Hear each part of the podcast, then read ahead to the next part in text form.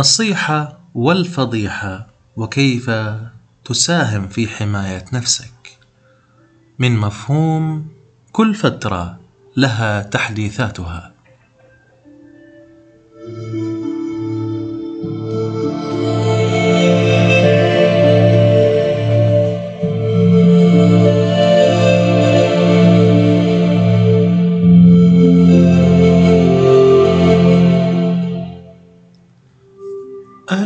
عزيزي المستمع ولقاء جديد من برنامجك اليومي تبسيط طريق التجلي. من أهم المفاهيم اللي أشعر إنها بحاجة إلى توضيح، بحاجة إلى إرشاد، بحاجة إلى انتباه أكثر من أي حاجة أخرى ألا وهي النصيحة. وبعدين حنتكلم في الفضيحة بس إنه مش الفضيحة اللي إحنا عارفينها وإنما الفضيحة بطريقة خفية ما حدش بياخد باله منها يعني. وهذه تتطلب تحديثات مستمرة لأنه لو فرضا أنا جيت عندك أو كتبت بوست حتى آه كل ما حدث لك هو درس يجب أن تتعلمه. وعليك شوفوا هنا النصيحة. وعليك أن تفعل واحد اثنين ثلاثة السؤال المهم هنا ما هو ما هي النصيحة؟ ما هو تعريف النصيحة اليوم؟ تعريف النصيحة هو أن أقنعك بأن تفعل ما أريد وعلشان كده أنا امتنعت عن النصيحة اليوم لأنه للأسف صار معظم الناس ينصح عمال على بطال وطبعا لما يكون الشخص له وزن وله ثقل وفي تفاعل عالي وفي شغل حلو وفي كل حاجة هذا كله جميل. ولكن لما أنا أخذ النصيحة علشان هذا الشخص معروف آه، وممكن يكون هذه النصيحة لا تصلح للعامة. وهذا جانب آخر يعني. في مسؤولية من الطرفين من المتلقي للنصيحة ومن الناصح. فلما يكون العالم ماشي بهذه الطريقة اليوم وكل فترة لها تحديثاتها المطلوب إن أنا أنتبه وأخذ بالي كويس. هل هذه النصيحة هي لي فعلا؟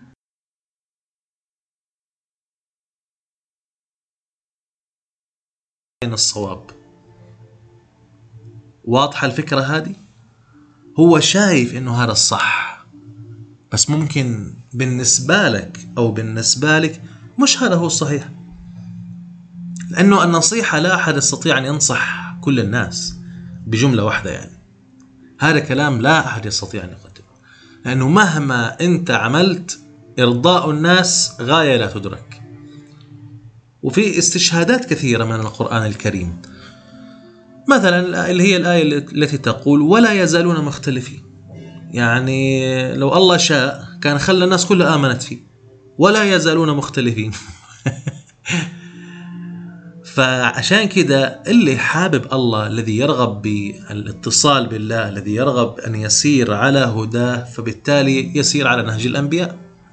أو هل الأنبياء هدوا كل أقوامهم؟ لا ما هدوا كل أقوام.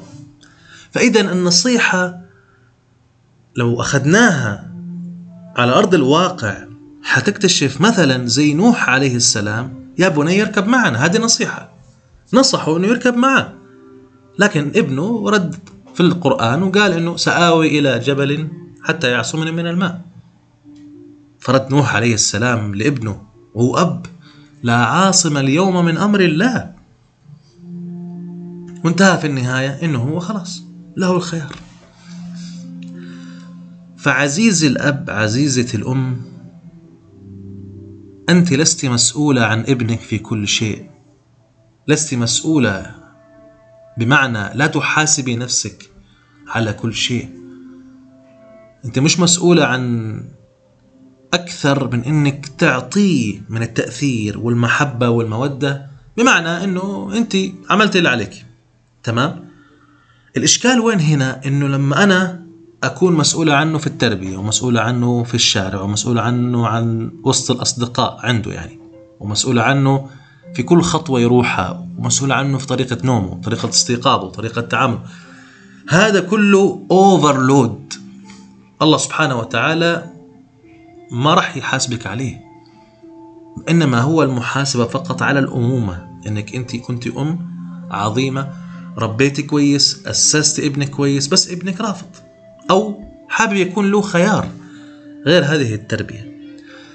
أنا اذكر مرة كان آه، حاجة كده طرائفية كده عشان إيش؟ نغير ال mood شوي.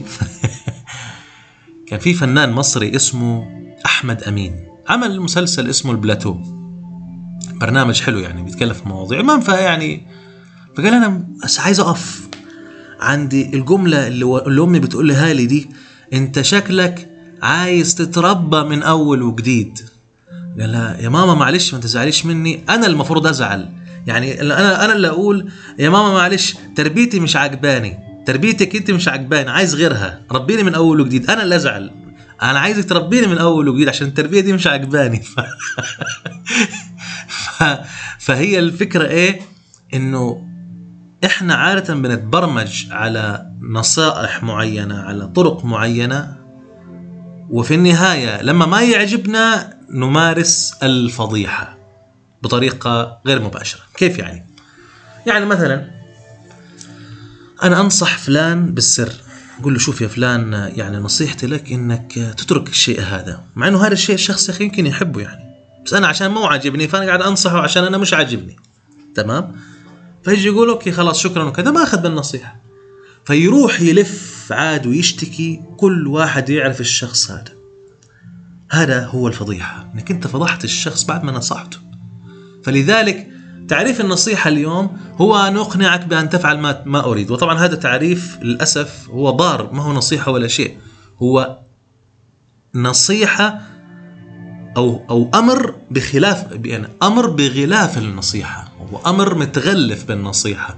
فعلينا نضع الأسماء في أماكنها. هذا أمر مو نصيحة. نقعد أنا أمر عشان إيش تسوي الشيء اللي أنا أبغى أسويه. أو أنا مثلا أكون أب وكبرت وبعدين في النهاية ما استطعت أعمل شيء فودي ابني هو يسوي. طب ابني أنا له يعني رغباته له طرقه واساليبه وحاجاته تمام؟ فلكل فترة لها تحديثاتها. أبناؤكم منكم وليسوا لكم كما ذكر علي بن أبي طالب رضي الله عنه يعني. أولادكم منكم وليسوا لكم. فلهم أحلامهم لهم طموحاتهم بس طبعا في نفس اللحظة ما يكون طبعا فيها مضرة للناس اللي حولنا يعني مضرة للبشرية. في النهاية إحنا كلنا بننفع بعض بنخدم بعض. فإذا عنده شيء عظيم ربما يكون هو مصدر الرزق الذي ننتظره. إحنا عادة نقول لك يا أنا بتزوج والولد بيجي رزقه معاه. صح؟ طب ليش إحنا لما بيكبر الولد هذا شوية يعني بنمنع إنه يجينا الرزق منه؟ إحنا بنمنع الرزق إنه يجينا منه. ليش؟ عشان أنا حابب يعمل بالطريقة اللي أنا شايفها صح. فعلينا كل فترة لها تحديثاتها. علينا أن نعترف. الجيل الجديد يملك المعرفة ويملك الوعي ويملك الطرق ويملك الفرص. فإذا وقفنا ضد أبنائنا عشان إحنا مش عاجبنا فإحنا بنضر نفسنا وبنضر أبنائنا معانا لأنه فعلا مثل ما ذكرنا في بدايات الحلقات اليوم الجيل الجديد يحمل بداخله أكثر من تريليون خلية أكثر من ألف مليار. تمام؟ عشان كده ننتبه وناخد بالنا كويس. هنكمل مع بعض ولكن بعد الفاصل.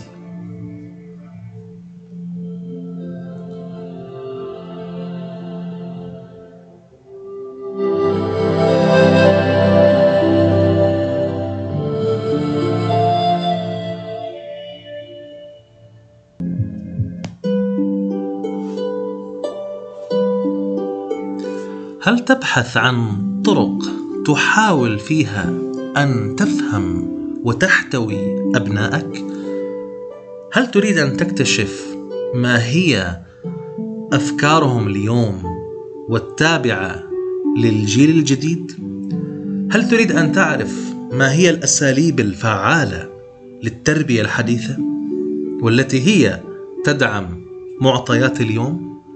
ما هي أنواع الشخصيات الخاصة بالأطفال. وكيف نتعامل مع جمهور الأطفال ومع الطفل بمفرده؟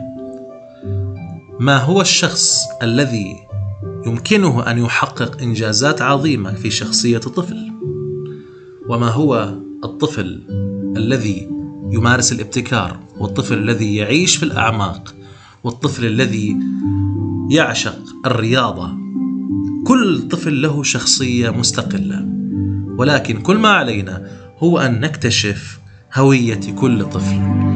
إذا كان يمارس العناد فلدينا العلاج وإذا كان يمارس الشغب فسنحبه أكثر. وإذا كان يمارس العنف فسنعرف لماذا ونتعامل معه بلطف وهو يكون لطيف معنا ويقدر هذه المودة والمحبة بين الأب والأم من خلال دورة التواصل الفعال مع عالم الأطفال.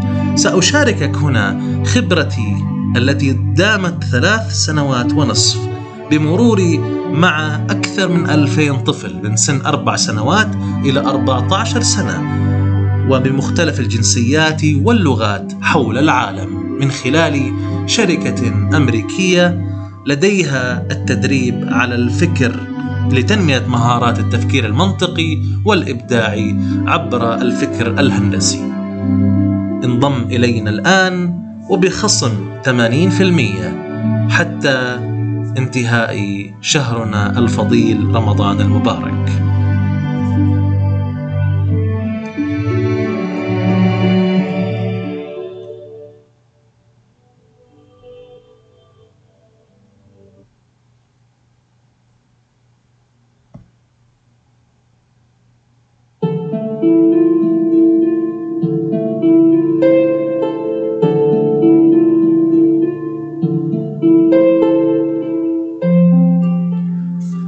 حنكمل مع بعض ما تحدثناه قبل قليل. فبالنسبة للأب والأم مسألة في غاية العمق والأهمية أنك أنت تنتبه للي بيحصل اليوم.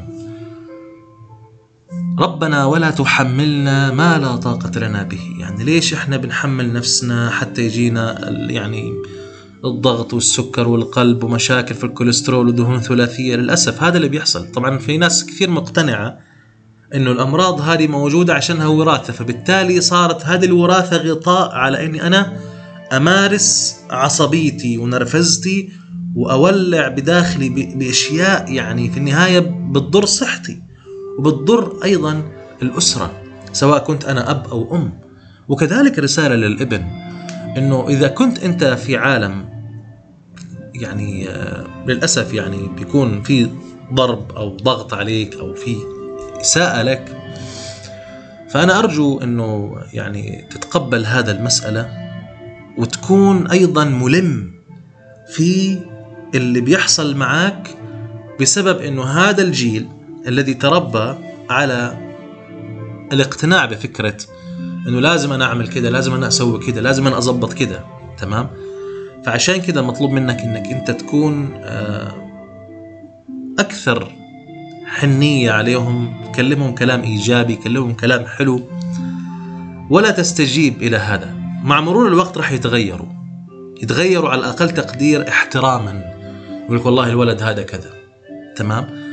أنا ما أوعدك أنه راح يتغير 100% وهذا للأسف هذه مسؤولية بين الطرفين. يعني ما نستطيع إحنا يعني نكلم جهة وجهة لا. تمام؟ ولكن هذه الطريقة تنفع. عن تجربة شخصية راح أشارككم إياها. وراح أشاركك إياها شخصيا أنا من الأطفال اللي يعني تم ممارسة الضرب آه، فيهم يعني هم صغار يعني. طبعا آه، الطفل لما يكبر مش كله بيكون شايل جواه. بس أنا من الأطفال اللي اكتشفت إن أنا كنت شايل جواي. ومع مرور الوقت آه، بدأت أركز على فكرة إني كيف أسامح حتى أنطلق يعني حتى في مقولة جميلة تقول إيش؟ سامح لتنطلق. يعني عشان ترمي الماضي ورا ظهرك وتعيش الحياة وتستمتع. لكن في ناس فعلا للأسف بيعيشوا بالعشرين سنة وهم حاملين ماضيهم على أكتافهم. فلذلك العملية ببساطة أنك أنت آه، إذا كنت مستعد أن تسامح وهم كلموك في هذا الموضوع وممكن يكون متأخر هيكون أحلى لحظة أنت استعديت لها. من أجلك مش من أجل الآخرين. هو علشانك مش علشان غيرك. هو علشان تنطلق مش علشان تستنى أحد يقول لك انطلق. سامح لتنطلق. وهذا طبعا ما راح تكون في يوم وليلة ولكن ممكن من خلال آه، دورة آه، فك شفرة النعيم راح أشاركك الأسرار التي تدعم فكرة التسامح من خلالها وأيضا هذه عليها خصم 80% حابب أختم هنا وأقول أنه إحنا كنا أطفال والأطفال يتحولوا إلى آباء وأمهات أو يتحولوا إلى مسؤولين بداخلهم. فإذا كنت أنت أب ونسيت أنك أنت كنت طفل فأرجو أنك تتذكر أنك أنت كنت طفل عشان تتعامل مع ابنك الحالي. وأنه أكيد أنت لن ترضى أن يكون ابنك آه، يتعامل بقسوة وشدة حتى يشيل منك لما تكبر. وإذا كان هو له خيار هو يريده فله الخيار. يعني نوح عليه السلام يا بني اركب معنا سآوي إلى جبل يعصمني من الماء فقالوا لا عاصم اليوم من أمر الله. في النهاية تركه.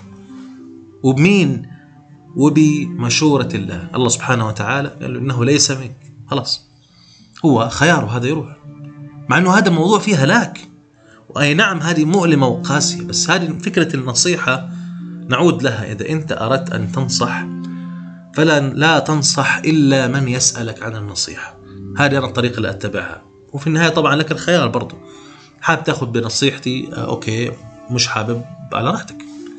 تمام؟ بس أنا بقول أن هذه الطريقة اللي أنا أتبعها. إني أنا ما أنصح أحد كده. لا أحب أعطي لمن يسأل. وأساعد من خلال السؤال برضو. ليش؟ عشان في النهاية أنا أتأكد إنه هذه النصيحة لك أنت مش لي أنا. مش مختلط عليها إنه في عندي رغبة من داخلي إنه أنا شايف هذا الصح. تمام؟ وهذه كيف راح أنا أحققها وأشوفها؟ من خلال أمر بسيط جدا. إحنا عندنا في عالم الشخصيات في تسع شخصيات. كل شخصية لها مسار خاص. يعني في من ضمن الشخصيات على فكرة لا يقبل النصح بتاتا.